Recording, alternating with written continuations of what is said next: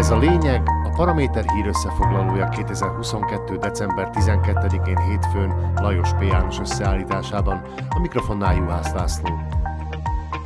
A lényeg támogatója a Kaufland, ahol karácsonykor is lehetséges a spórolás.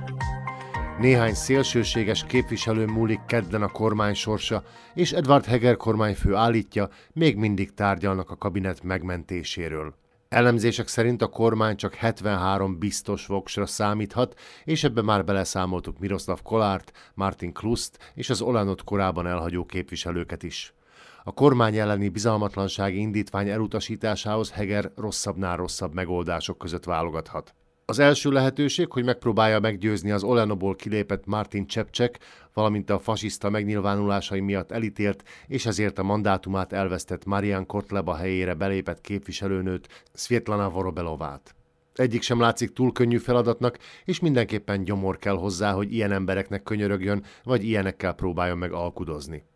A másik megoldás sem sokkal jobb, Tomás Taraba ugyancsak szélsőséges képviselővel és két társával kellene megegyezni, ők viszont csak akkor támogatnák a kormányt, ha hegerék belemennek az előrehozott parlamenti választásba. Ezt viszont az Olano elutasítja, legalábbis hétfőn napközben még ez volt a helyzet. A harmadik valószínűleg csak elméleti lehetőség, párthovatartozástól függetlenül megpróbálnak meggyőzni néhány ellenzéki képviselőt, hogy felejtse otthon magát, késsen a busza, vagy kapjon defektet a kocsia. Elég, ha az ellenzéki oldalon nem lesz meg a 76 igen voks, a kormány már is megmenekült. Ebben a versenyszámban a hétvégén újra felbukkant Mikulás Zurinda volt a legjobb, de Szulikot neki sem sikerült meggyőznie 2011-ben. Közben pedig nem ártana, ha Heger egyben tartaná a maradék nyájat. A legutóbbi hétfő esti hírek alapján ugyanis egy újabb képviselőt veszített, már az Olanoból a Smerodinába igazolt Jan Kroslák is a kormány megbuktatására készül.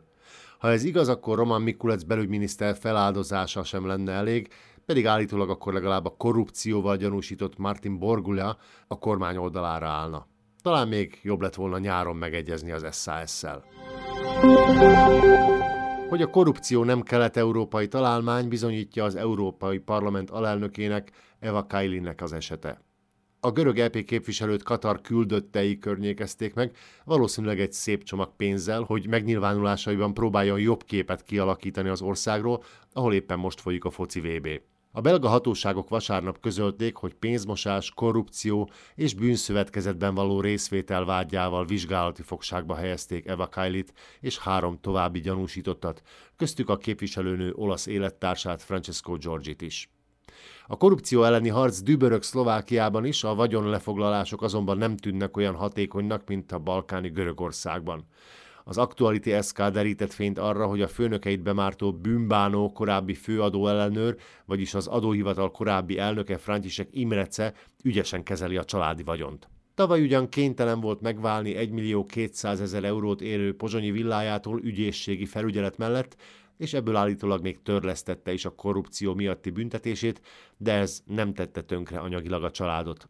Idén májusban ugyanis a gyakorlatilag vagyontalan felesége 1,3 millió eurós villát vásárolt egy Pozsonyhoz közeli luxus lakóparkban. Ahogy azt várni lehetett, nem álltak le a melegek, illetve a melegek jogai mellett kiállók elleni támadások.